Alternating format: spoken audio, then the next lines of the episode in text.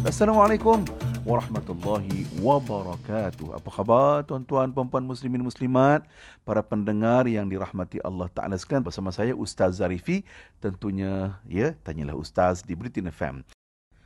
Saudara ada satu anekdot. Um, pernah seke, pernah sekali ya ketika itu uh, Rasulullah sallallahu alaihi wasallam uh, berkhutbah. Ya, Rasulullah berkhutbah. Uh, kemudian cucunda Rasulullah Hasan dan Husain datang berjalan. Uh, sekejap jatuh, selepas itu bangun semula. Nabi sallallahu alaihi wasallam sampai berhenti khutbah lantas turun dari mimbar untuk mendakap dua orang cucunda Rasulullah sallallahu alaihi wasallam. Tuan-tuan selepas itu Rasulullah sallallahu alaihi wasallam bersabda, uh, benarlah Allah Nabi membaca ayat Al-Quran annama amwalukum wa auladukum fitnah.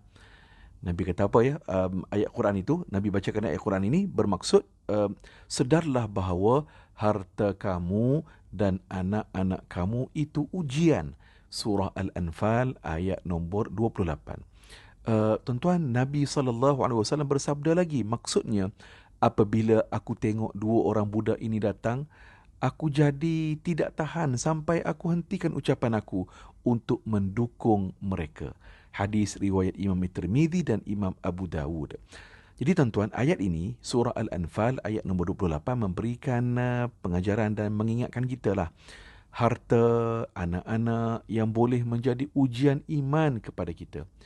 Maknanya Al-Quran memperingatkan kepada kita Ha, ya, maknanya itu ataupun uh, anak-anak dan juga harta kita ini merupakan ujian bagi kita semua.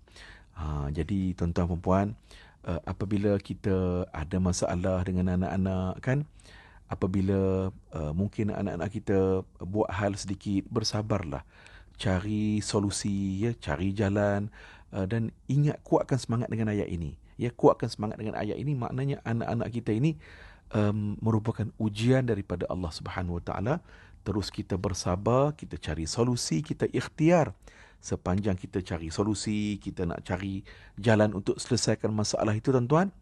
Semua itu dikira dan dicatat sebagai amalan ibadah di sisi Allah Subhanahu Wa Taala. Jadi tuan-tuan yang dirahmati Allah, ayat ini memberikan peringatan kepada saya dan kita semua. Anak-anak dan harta itu adalah ujian bagi kita semua.